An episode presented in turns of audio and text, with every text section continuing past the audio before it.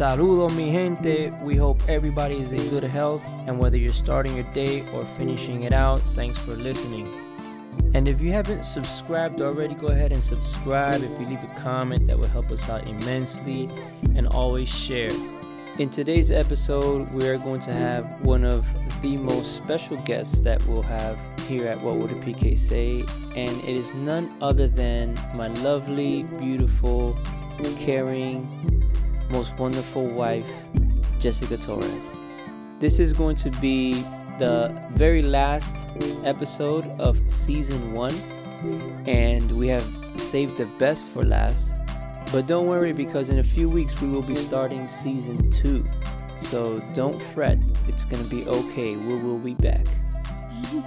but I'm super excited to have my wife here with me today. Like I said, we've saved the best for last, and it's gonna be a little bit different, kind of the same, but a little bit different. We're gonna swap questions. So I will ask her and she will kind of interview me as well. For those of you who don't know, Jessica is also a pastor's kid. So it's legal to have her here on the show. I just made it. Just made it. No, but I'm excited to have her here. I know that it's a little bit out of her comfort zone, and I appreciate that she's taking this time to do this along with me. I also want to say that she's been very, very patient. I have a wonderful backup. My wife is always backing me up. She's always giving me a good word of advice and helps me out with, with some of the stuff on the show. So I want to thank her publicly. Jessica, thank you. You're welcome. She's an awesome person. You should get to know her. Right away, Jessica, what has been your favorite or happiest memory as a pastor's kid? just like everyone else. It's hard to pinpoint to just one experience, but probably as an adult being a pastor's kid, one of the first things I thought about as we've been discussing these questions for a while is the moment my father stepped into the church for the first time after the motorcycle accident. And for those that don't know, he was in a very traumatic motorcycle accident uh, where he suffered a traumatic brain injury. It was a very tough process. And on the first day that he was going to return, we had set a goal for a date. And he was like, I don't know. And we kind of went back and forth. And I remember knowing that he was about to walk into the church. And I threw the side door and I ran to the side door, wanted to be one of the first to greet him in. And I told him, I told you, Pa, I told you we were going to make it and you were going to be back. It was a beautiful moment with the process of everything that was going on. I remember that the doctors had a lot of negative things to tell you and your mom about his recovery, but I also remember that when somebody came to give him physical therapy, they were asking your father for your father. Right. And he's like, "Yeah, I'm right here." Yeah, where's the patient? And he's like, "I'm I'm the patient." yeah, he's exactly. walking and talking and Right they're expecting somebody to be laying down on the bed. Exactly. So that's a pretty exciting story in itself. That's a great memory to have. So, on this special edition turning the tables type thing we got here, what was your favorite or most memorable moment being a pastor's kid? My favorite memory is meeting other people, speaking to other pastors' kids, and within those pastors' kids were musicians being that we used to play a lot in different churches. And that was one of my favorite things being a pastor's kid. It was almost like you got your own special privileges almost. I don't even want to say privileges, but there were some things that that only pastors kids kind of can understand when they were in a group of pastors kids and that was kind of special. I really like the bond and I've said this before in other shows. I really like the the magic thread that keeps us together and keeps us united. It was a fun time. I'm glad I grew up in the time that I did and and around the people that I did. So that's one of my favorite things about being a pastor's kid. Yeah, being a musician had you up front. That's where I saw you. Oh yeah, yeah. she knew me before I knew her. She was asking questions about that trombone player. How does he get his hair so soft? Not silky? what I said, but okay. No, but yes, I I was at the front, and that that was part of it. It was fun times. Continuing on, on the flip side of that, what has been your least favorite memory as a pastor's kid? I would say least favorite or, or probably the one of the saddest moments we lived being a pastor's kid was when the church my father was pastoring in New Jersey called Monte Carmelo caught on fire. We were actually at a convention in Puerto Rico. They kind of hunted us down, you know, we didn't have the cell phones like we have today. And I remember being outside with my sister in law, kind of just hanging out. My mom came out of the room and told us, I have never seen my dad. Until this day, I don't know that I've seen him so devastated and so broken from hearing that that news. Um, so that was something that was really hard because it was something so horrible and we were so far away which which made it worse because we weren't even able to to be there. You know he got a flight for the next day out. We were supposed to stay a couple days which which we did but uh, my parents left the following morning. But that that was hard not being able to be there and seeing him in the condition that he was that he was in because he was he was devastated. Yeah it's funny how your brother uses that same experience as one of his better experiences being that he had the opportunity to give that surviving bible to your dad again after so many years. Yeah, he was actually in New Jersey when the church caught fire, so he was at the site at the time. I was actually with my parents and my sister in law in Puerto Rico, and so when the firemen found the Bible that had not been burned, they were looking for someone to to give it to, and they they gave it to him. That's pretty cool. That's pretty interesting how the same thing can can be looked at in different aspects. That's pretty cool. And so for you, what was your least favorite memory? My least favorite was seeing my parents sad, suffering. Not everybody, but some people disrespecting my parents. I, I would see that they would be trying to help people out and and the same people that tried they try to help out they kind of like turned it back on a, on my parents or they disrespected them. Uh, i remember one gentleman came in and he was great and everybody loved him and little by little he started doing his own thing and he kind of broke up a little bit. The church pulled some youth out.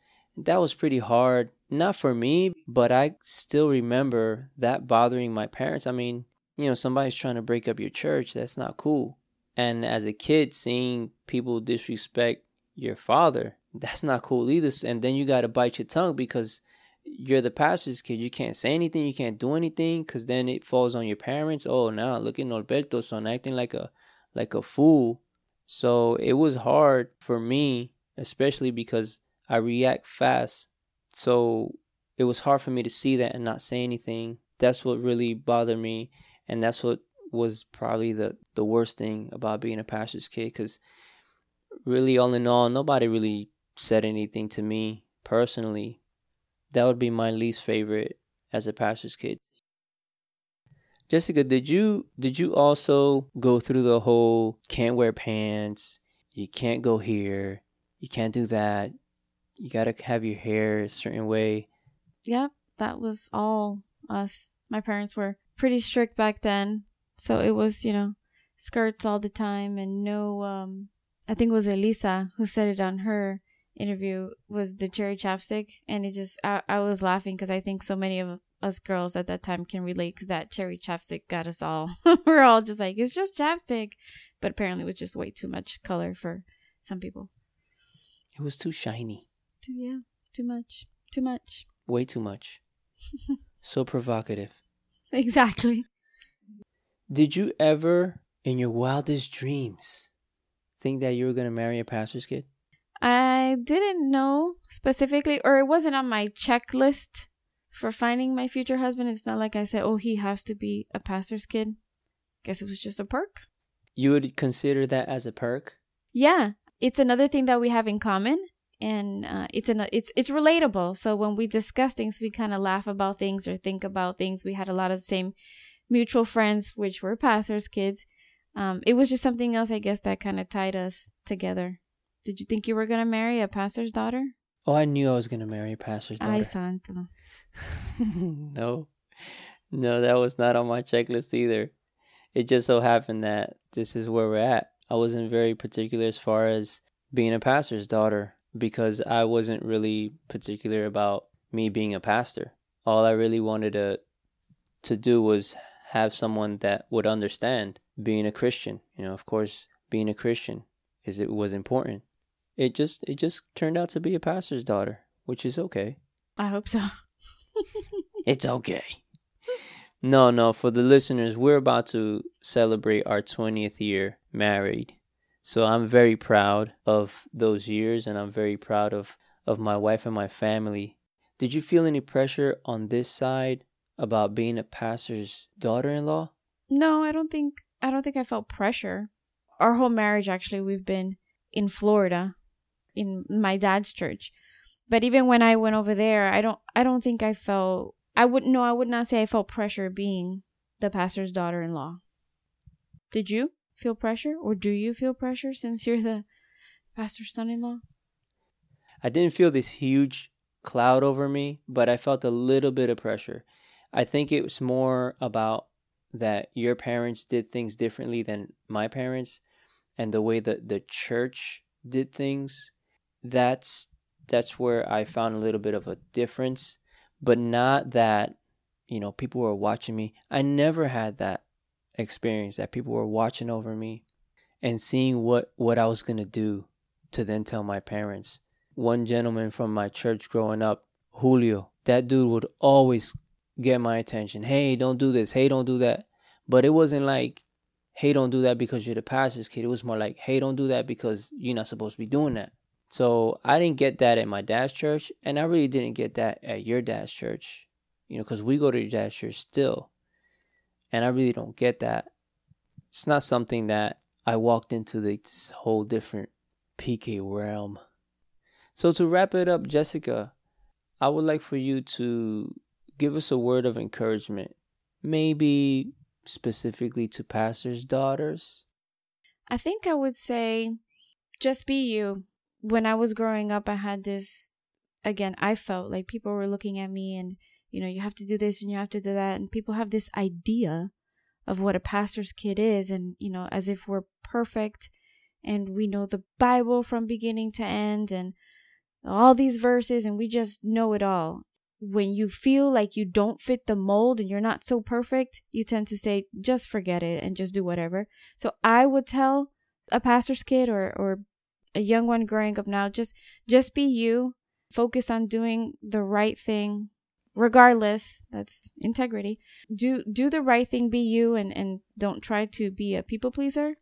Just as long as you're doing the right thing and that goes for anything whether you're in ministry or you know going to school your secular job but whatever you're doing just be you and and don't worry about everything else or what other people may expect i like that be you we even tell that to our kids. It's very important to be yourself as long as you're doing the right thing. As long as you're doing the right thing, we back up our kids. That's the way we do it. And it's very important because even even as a grown person, some grown people haven't found themselves and they're trying to do what they think other people might want them to do or they see somebody they want to do exactly what they're doing and it's really important to understand that you are you and there's nobody like you. So you should do what you do because it's special. In Spanish, es único. It's like you're the only one, you're unique. So try to find yourself. It's hard. It's hard, especially when you're young because you got friends pulling you one way and then you got your parents pulling you the other way and you're trying to understand yourself. I think a little bit of, of alone time goes a long way and getting with the right people. Getting with the right people is pretty important Jessica, thank you so much for stepping outside of your comfort zone. I know it's not easy. That's right. And also, again, thank you for your patience. I know sometimes it's late night editing and that gets a little bit annoying, but it helps a lot for me to understand that you understand what's going on. And it helps that I have your support and I know that I have your support. Thank you very much. Oh, you're welcome. I love you very much. I love you too. Happy anniversary. Not yet.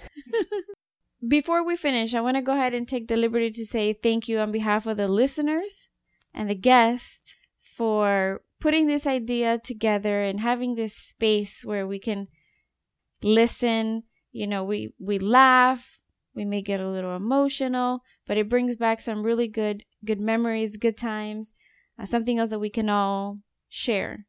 And at the same time, like I've said before, this could be the vessel that God uses to bring someone back. You know, maybe they're listening and thought, you know, I should have never stepped away or, you know, I need to go back. This this was this is something that leads them back. Uh, like I said, the seed was planted and this could be what waters it. So, thank you. You're awesome. Ladies and gentlemen, there you have it. The very last show of season one. I'm so excited for season two. Don't miss it. Like, comment, share. Like, comment, share.